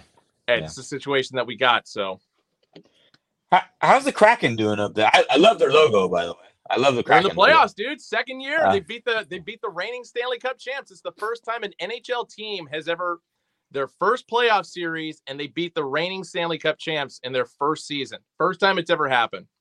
Didn't didn't the the Knights win the the Stanley Cup the first year? They went to the Stanley Cup the first year, Oh. but then they lost. They lost in, in, in yeah, in like I think it was in six games, and so it's just like Yeah. something is. Cl- eh, I mean, and that and that's more of the benefit of the NHL kind of like helping. I know. Oh, they do amazing. Yeah, Yeah. help the situation out. Like it's almost like shit. I wish there was an expansion team coming that I could get on board with and support because at least within three years they're going to be Yeah. contenders. Yeah. Unlike what's going on now Yeah. with the A's. Yeah. Yeah, the NHL does an amazing job of helping those teams out. Uh, uh, it's unreal. I'm I'm shocked. To be honest with you. That and that is the one thing I will give Las Vegas credit to. Uh, a lot of us kind of laughed at the idea that like, oh, hockey in Vegas, like, okay, let's see how that does. And those fans are dedicated. But Yeah. it's a Las Vegas team. Totally. know? Yeah. No, Yeah, They yeah, didn't- yeah. exactly. I was gonna say They didn't move the Sharks over there. Right. So right. you've right, got right. you've got a homegrown team Yep. that they can get behind. Yep. You've got uh, a team that that doesn't require as much commitment as far as going to games. You know, it's not 81 games a year at the Nope. home stadium. That's what I'm saying. Like baseball, I think they're overestimating um, how popular baseball will be in Las Vegas. For for a market, it's like the 40th biggest market in the country Yeah. um to you know market uh, media wise so it's like that's that's a big ask it'll it'll be if they get an expansion team it'll be among the smallest market baseball teams in the country and will have no history no loyal fan base or whatever you know so it's like it's a big ask for vegas I, I think for it to work in Vegas, for baseball to work in Vegas, it can't be a team that relocates. It has to be a team Yeah. that starts from scratch, just like the Knights. yeah And the reason why I say this is because Vegas has always been a minor league town. And every couple of years, when you have a new parent Yeah. club coming in, it's hard to establish any bit of a single fan base. This is something I wanted to cover earlier and completely forgot. Um, of why personally, I don't think the A's will work there. And, and it all ties in with that. Whereas if you eliminate, actually, you don't, you don't even eliminate the AAA team because the fact if the AAA team is still the A's or whatever as as the Aviators, but then there's a new expansion team that comes in that has no relationship with the Aviators whatsoever, you can make it work, and you have to make it not necessarily on the strip. It could be like a few a few blocks off, whatever, but still within a proximity where you know people can access it you know relatively easy like like to get to the aviator stadium it's not that easy to get to unless you live out there um but no it ju- it just goes back to just like how many parent teams have been through there and and you can't really develop a fan base around that like it has to be something that is uniquely and genuinely las vegas for people to Yeah. support it and going forward i brought up the same Hey. point twice i didn't mean to do that but i want to like, That's fine. there, so well, it's like i said last week too like you know you'll see people be like so let let the a's move to vegas and oakland will get an expansion team and it's like why would they get an expansion team when Yeah. fisher for two decades has said it's a, a garbage market to be in they the, the mlb would have to go to 40 teams before the uh, oakland would ever get an expansion team Right. yeah. and manfred is on record five six years ago saying that they would they would regret leaving oakland in a decade you know if they left oakland they would regret it and then so he knows he's might not admit it now but he was admitting it five years ago um but yeah i definitely think vegas would benefit if they're if if there's any market for a baseball team there they would 100% benefit from an expansion team and all of baseball would because now they're splitting that that expansion money where they're not getting anything out of Oakland. So Oakland's getting half a billion dollars from Nevada and they're waiving the relocation fees. Yeah. How much more welfare do you need to get this deal done? The fact that this wasn't a we're go, let's go. It's done. The fact that it's not already being built shows that they're not serious about getting a deal done in Vegas or they're too stupid to capitalize on any kind of traction they've actually got. Yeah. And I still feel like Major League Baseball. I I like th- this is what kills me. When was the last time Oakland had the MLB All Star Game? 1987. Yeah. Yep. How many teams have had it multiple times since the last time Oakland had it? Yeah. So, Oak or the Major League Baseball being completely supportive of everything that Fisher is doing. It's like, okay, cool. Then put the put the All Star Game in Oakland, and they won't Yeah. do it. They won't even bring it up because they No. are so fucking embarrassed by everything that's going on with Fisher and Company that they're not going to have all these fan bases, all this media exposure to go there. And they could easily yeah. they could easily say the revenue you're going to make off of this, we want you you're going to have to put it into the Coliseum. You're going to have yeah. to make that a nice place. No doubt. All, all, you know, all of a sudden a lot of the problems are alleviated and you can like I was saying earlier, you can kick that can down the road a couple more years before you need a new stadium. So like if they would have done that in 2010, it, it could have been a whole different uh, whole different uh, narrative for them. Yeah. Yeah. Uh, Timothy says if Kaval was as smart as he thinks he is, he would recognize that he is in a prime position to completely take over Oakland as the only show in town and bludgeon the fact into Fisher's head. Dude, they they they started to market themselves as that. Right, right. And and completely fumbled the bag. Yeah. It, that that was when when they took over that that uh, the lease, right? That that's when all that because that's the whole thing. Now that's when Davis is speaking up and everything else. They, they owned it. They owned it. I mean, why they getting push to get? I, I yeah, I don't know. Yeah, yeah, I agree. Yeah, he's not wrong. No, I don't know how to answer. Like, there's no, there's no anecdote. I mean, there's no, uh, there's no. You can't elaborate off it. You know what like I, mean? said. I said last week with Hal. I uh, when Hal was on last week, I said if if they're too stupid to actually market off of just the nostalgia that is built into having a team in one place for 60 years. If they're too stupid to capitalize, if you can't make money off of a baseball franchise that's been in one place for as long as it's had, that's had so many unique characters, that's had a couple dynasty teams, that's had so much history in that time, way more history than the Giants have had. You know, and and they're able to do it. You know, they've got Willie Mays and McCovey and all that kind of stuff. And then there's a drought where there's not a lot happening. You yeah. know, and then they've got the World Series stuff, but they are still able to pull in that nostalgia from guys my dad's age who grew yeah. up with the Giants in their backyard. You know, why can't the A's do that? They, because they're completely inept. They have no idea what they're doing. They don't have the manpower in the front office to get it done, even if they did know how to do it. Yep. And so it's just it's it's like a dereliction of duty. You know, it's like you if if we are your shareholders you have a, a fiscal obligation to to give us a return on our investment you know? Yeah. and they're not doing that for us as hypothetical shareholders and they're not doing it for the other owners really either. I mean they're all making money but it's like oh yeah you're making 10 million dollars but you could be making a hundred million dollars. Yeah. Right. You know if you even put a little bit of investment into this. And that's one thing fisher has never been able to understand is like i don't want to have to put in 10 million dollars into this team of my own money. Yeah, Even yeah, if yeah. that means I'll make a hundred million dollars on the back end, I'm not going to do it. And that's the one thing that he's never been able to get here or in San Jose. That it's like when you're when your business is sinking, and I said this to Dave. I was like, if if I'm a, if my business starts failing, I have two options. I either start putting my own money into it and writing the ship, or I cut my losses and leave. Right, right. I don't get to just raise the prices, put out an inferior product, and tell the customers, eh, that's not how business works, but that's how they've been running this business for two decades. And like we said earlier, if it wasn't for Billy Beane and David Forst, they would have been outed years ago because I think those are the only two guys that could have uh, that could have put playoff teams together with the the front office that they've got. Oh yeah, and I, and I think realistically, Kaval and Fisher would have muscled Beane out a long time ago if he didn't have ownership and stake in the team. Probably. Oh yeah, yeah. There's so many like not free, but so many cheap marketing things they have readily available. To when you're talking about, they're not capping.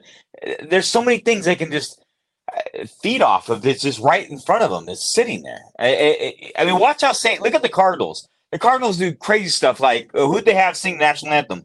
One of the players, right? They oh, Adam Wainwright. yeah, I mean, I bet you could have drew some players if you said Vida Blue is going to sing the national anthem this weekend. I mean, I mean, eh, eh, you know, I mean, stupid crap like that. People would show up for that stuff, and it costs you like nothing. You know what well, I mean? Like if you're going to run your roster like a minor league team, run the day to day games right. like a minor yes. league team, and yes. make it fun to go to the games. It's yes. not fun to watch a game that you know they're going to lose. Right. You know, statistically, when you are a 200 team, statistically, every game I go to, the odds are you're going to lose.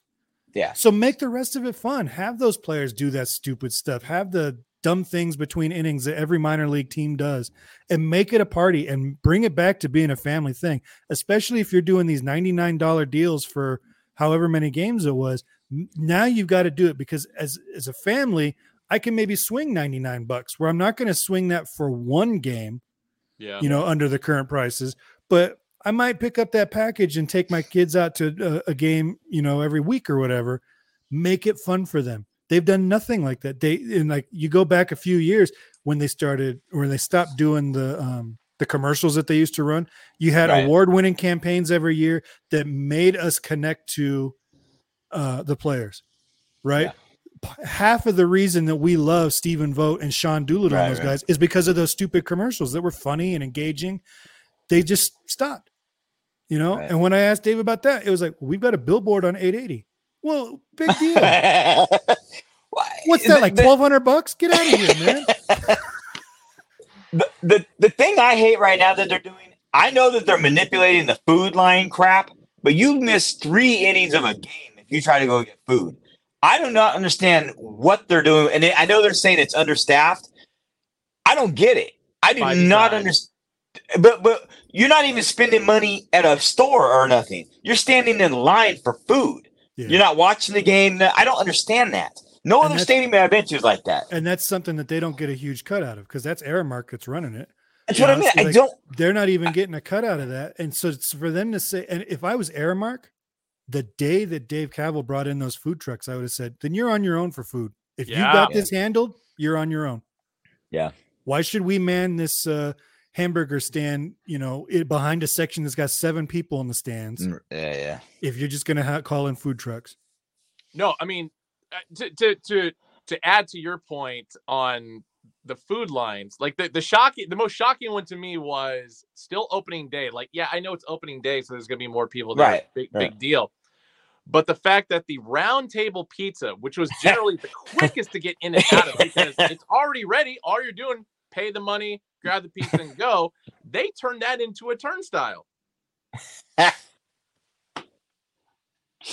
Yeah, yeah. Why would they Yeah. do that?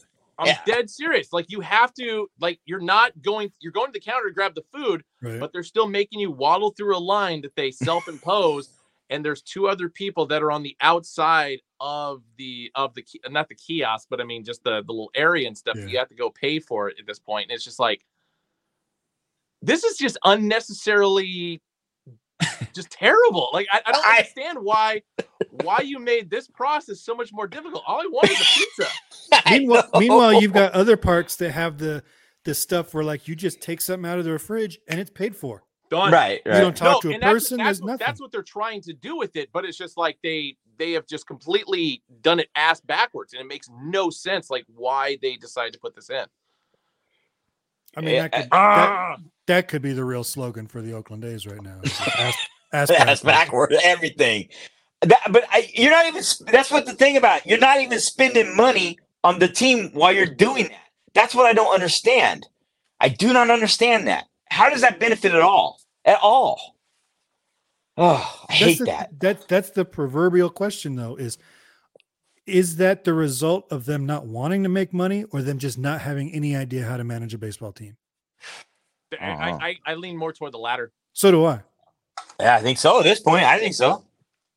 It's unreal. It's it's unbelievable. I mean, they, the Uh-huh. A's have zero marketing team anymore. Like Yeah. all, like going back to what you were saying in regard to like all the great commercials and stuff. Like all those people are gone. Yeah. Yeah. and, and that was by because they saw the writing on the wall as far as what was going on. They didn't want to be a part of it anymore. And I and I respect them for that. Every now and then I see them on the streets, and it's just like, got got to shake your hand. You you you you you turned shit into gold for for so long, Yeah. and we never really appreciated what you guys did for for Hmm. for the team and for the image of the team more specifically. Hmm. Uh so I mean, that was that whole that green collar baseball. You know, like they had built their whole image around that kind got, of East Bay do-it-yourself mentality. because of the green collar baseball. and then shout out the last dive bar for making this. right, right, dude. That was a great day, by the way. That was a great day. I was wondering about that, and I had uh A's fan by design on here, Carl, and and I meant to ask him as well. I'll have to have him on back on to do it again. But it's like, what is that organization going to do?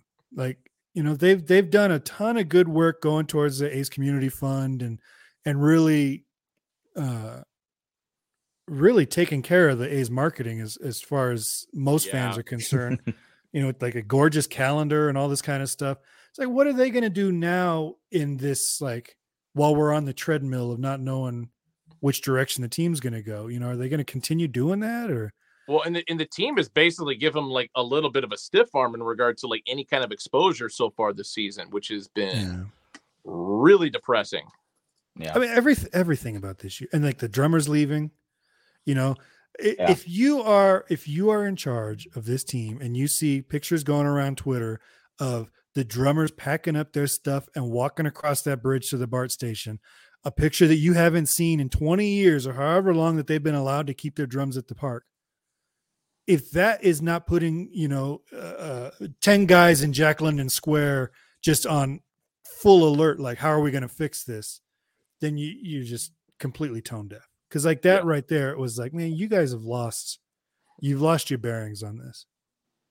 I, I think that's it. I don't think they have any bearings in it. No, they, they really haven't. And it's like, and they're trying to juggle five balls at once, and they're just they're just dropping one after another. I don't know. Yeah. It's sad. This is why anytime I go to a game now, I just like to get just absolutely annihilated in the parking lot Well, it's like Jennifer was because we saying. still have she's- we, we still have the ability to do that. yeah, it's like Yeah. Jennifer was Awesome. saying. She's like she never pays for a ticket. She doesn't give them any money. She'll pay when she sees someone that's like, "Hey, I got an extra ticket." She'll take it, but she's not giving them any money. No, Yeah. I, I I I do my best to do that. I'll buy my tickets off secondhand market, whether it's StubHub. I realize that the money changing hands aspect of it is still kind of weird, but at least Yeah. you know I feel better that it's going to somebody who actually paid for it, and I'm just paying them back essentially. Yeah, Oh my god, it's it's such a struggle. Like I, I want to go, and because it always comes down to like we support the players, we su- but at the same time, it's like we have to have that that ultimatum uh, toward toward ownership, where it's just like we we can't we can't put money in your pockets, we can't support what you are doing, yeah. but at the same time, it's like we still support the product, and it's it's it, it's hard to do it these days. Well, I know I, now. I have a. qu- go Go ahead. ahead. No, go Oh, ahead. I have a quarter season pass because I go out there with Last Dive Bar. It's been my I'm out there in left field every game and on Fridays and everything else. I do it to be part with everybody. Uh, it, Yeah. it, it's a it's a fun. It, they're my friends. You know what I mean? And, and, and then like I get to I got to meet Ben and everything else. Like I'm there for that. And then we do have a little bit of connection with players and this and that. I, I get it. You know what I mean? I don't I don't want to give them my money. I eat I eat before I get there. I bring food with me. I do everything I can to not be part of that, but I do buy the tickets to come out there. I do. Yeah. Well, it's like uh, we talked about it on the first episode. It's like it's not just about the baseball game with us, and this is I true swing of my- every fan base. Oh my god! I swing I swing my I swing my big arms every Friday. but it's like I have no reason to uh, run into Ben every couple weeks or whatever. You know, it's like okay, we went to Val's once, but that was it. You know, And that doesn't exist anymore, right? doesn't it? Did they close Val's? I thought they did.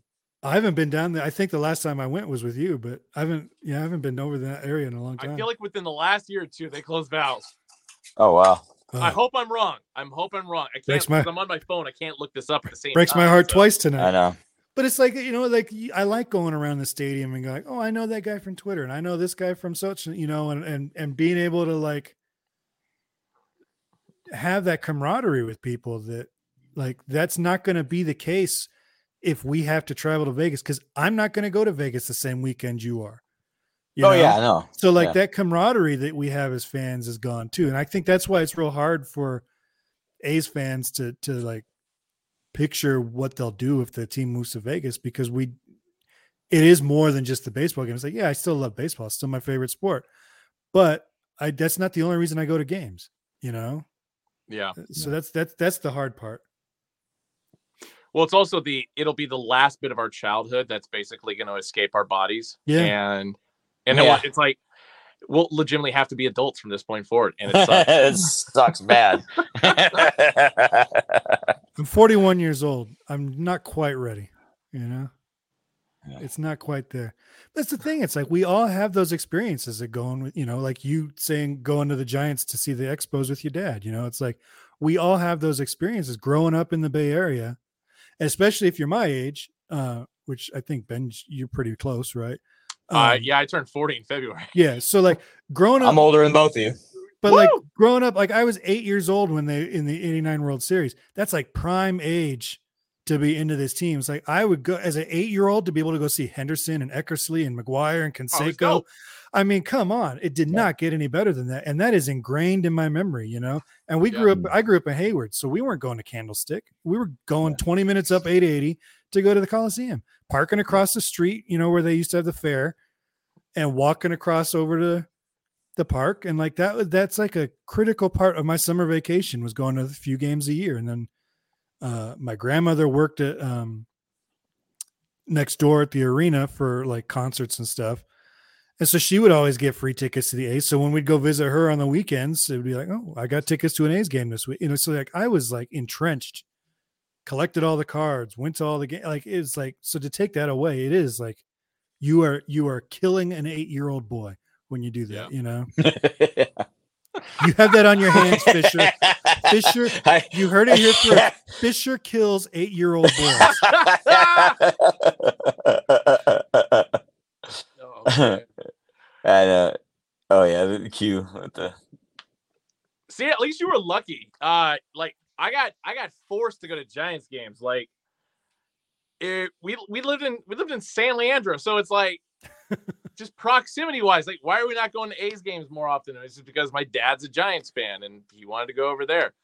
So the only time we'd ever go to A's games was it had to be a day game and it had to be a guaranteed win. Which let, Oh, let's wow. face it, back in those days, Yeah. damn near was a guaranteed win every game. Yeah. So. Yeah. Like my dad grew up an A's fan or a Giants fan, but he also grew up like he was 12 or 13 during the dynasty years. And he's like, Giants, who gives a crap about what the Giants are doing? And you got Sal Bando and all those guys there, you know? So like he had an affinity for him, but he was like, you know, they're my American League team, but I'm a Giants fan.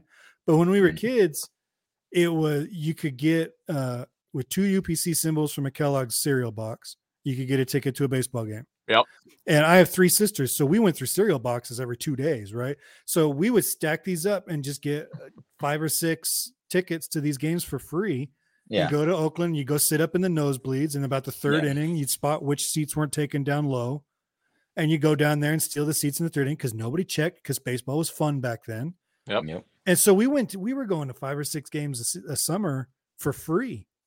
You know, Mother's which was- cookies too. Yeah, they have the Cookies, tickets. yeah. That's that. We used to go to Candlestick and and Oakland because of that. Because Mother's Cookies always had those free or like dollar tickets or whatever they were. Yeah.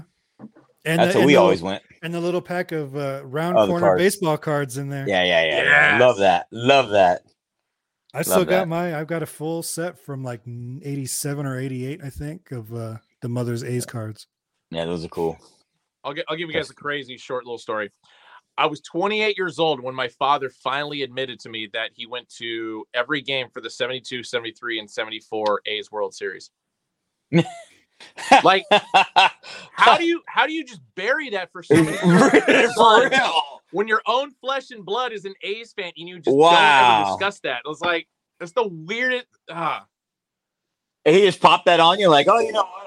I did it. yeah. literally, That just all like there was something about Sal Bando or something like that going on. He's just like, oh yeah, I went to all those World Series games. Like what? Every guy of that generation, I assume your dad's about my dad's age. Every guy, if you ask him about baseball in the 70s in the Bay Area, none of Uh, them list another player first before Sal Bando. Correct. I know. Everyb- everybody know. loves Sal Bando. yeah, yeah. That's crazy, man. That's a crazy story. Yeah, I talked to a guy a long time ago. I forget who he was. Where the, where the pepper from? I'm Cute, cute. 43, so Q, Q says this pod has been brought to you by Werther's Originals and Pepperidge Farm. Um, Fantastic. because Pepperidge Fantastic. Farms knows. Um, I talked to a guy years ago. I forget what the situation was, but he was like an adult, you know, like not an adult, but like a 15, 16, 17 year old during that run in the 70s. And he used to talk about how he would just jump a chain link fence and sneak into Yeah. the games. Yep. And he was same thing. He's like, I I would cut school for a day game and go and like it's like it's you know it is so ingrained in our personalities and and everything. And these people have these stories to tell, and then I retell those stories, you know, or you know, it's like so it's like it just keeps going and going and going. And just to rip that away from people is like it's not in the interest of baseball. And that's why MLB should really be fighting this Vegas thing with they should be given everything they've got to keep the A's in Oakland because it's not in the interest of baseball to be moving teams. No. Eh, they, they always treat you know that, that I guess when I started when, when pod started, I was talking about the they they kind of treat the A's as like a vagabond, right? Because of that. that but the, the Kansas City thing was a waste. Like that was not right when they went there. So yeah, they came out of Philadelphia and whatever, but but here they're they they're part. Like I said, it's like a fraternity.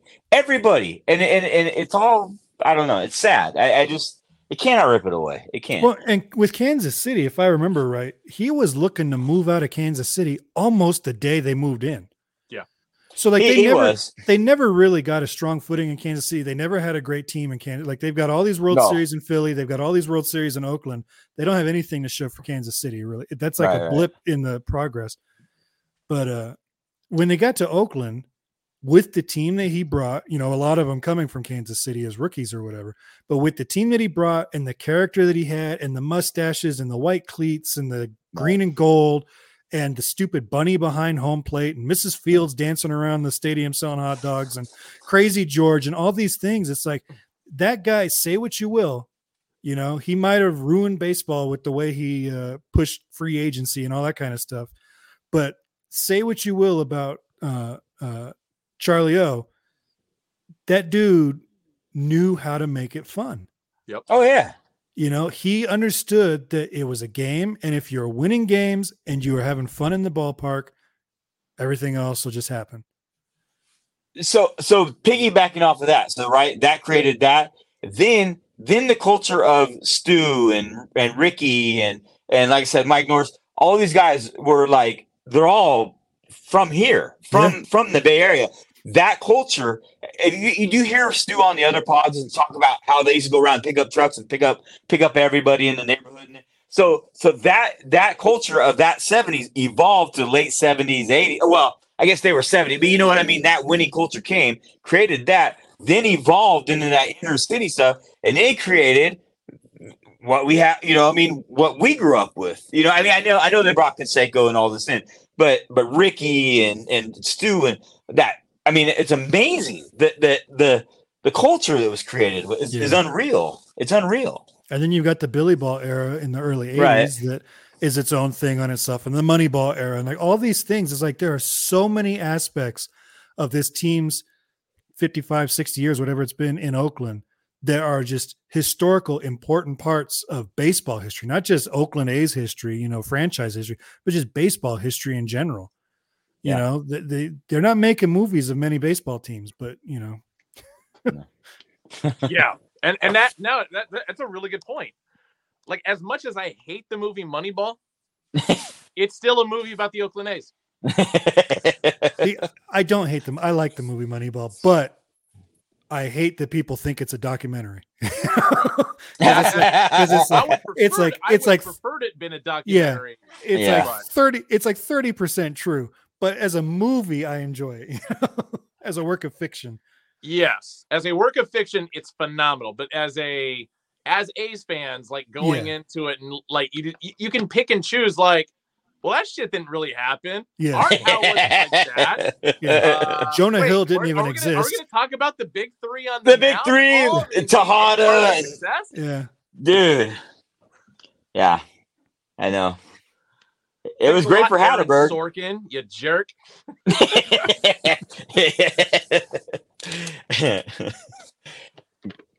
Either Howard Terminal, this is from Timothy, either Howard Terminal or that Las Vegas dump site. It'll be the first A stadium built for them since Shibe Park, which is Yeah. way before Jackie Robinson was even a player. That's true. That is such a crazy thought. Yeah. That's true. Hmm. Shout out to Connie Mack. God. Shut up. Cheap as hell, but that man at least built a stadium for his ball club.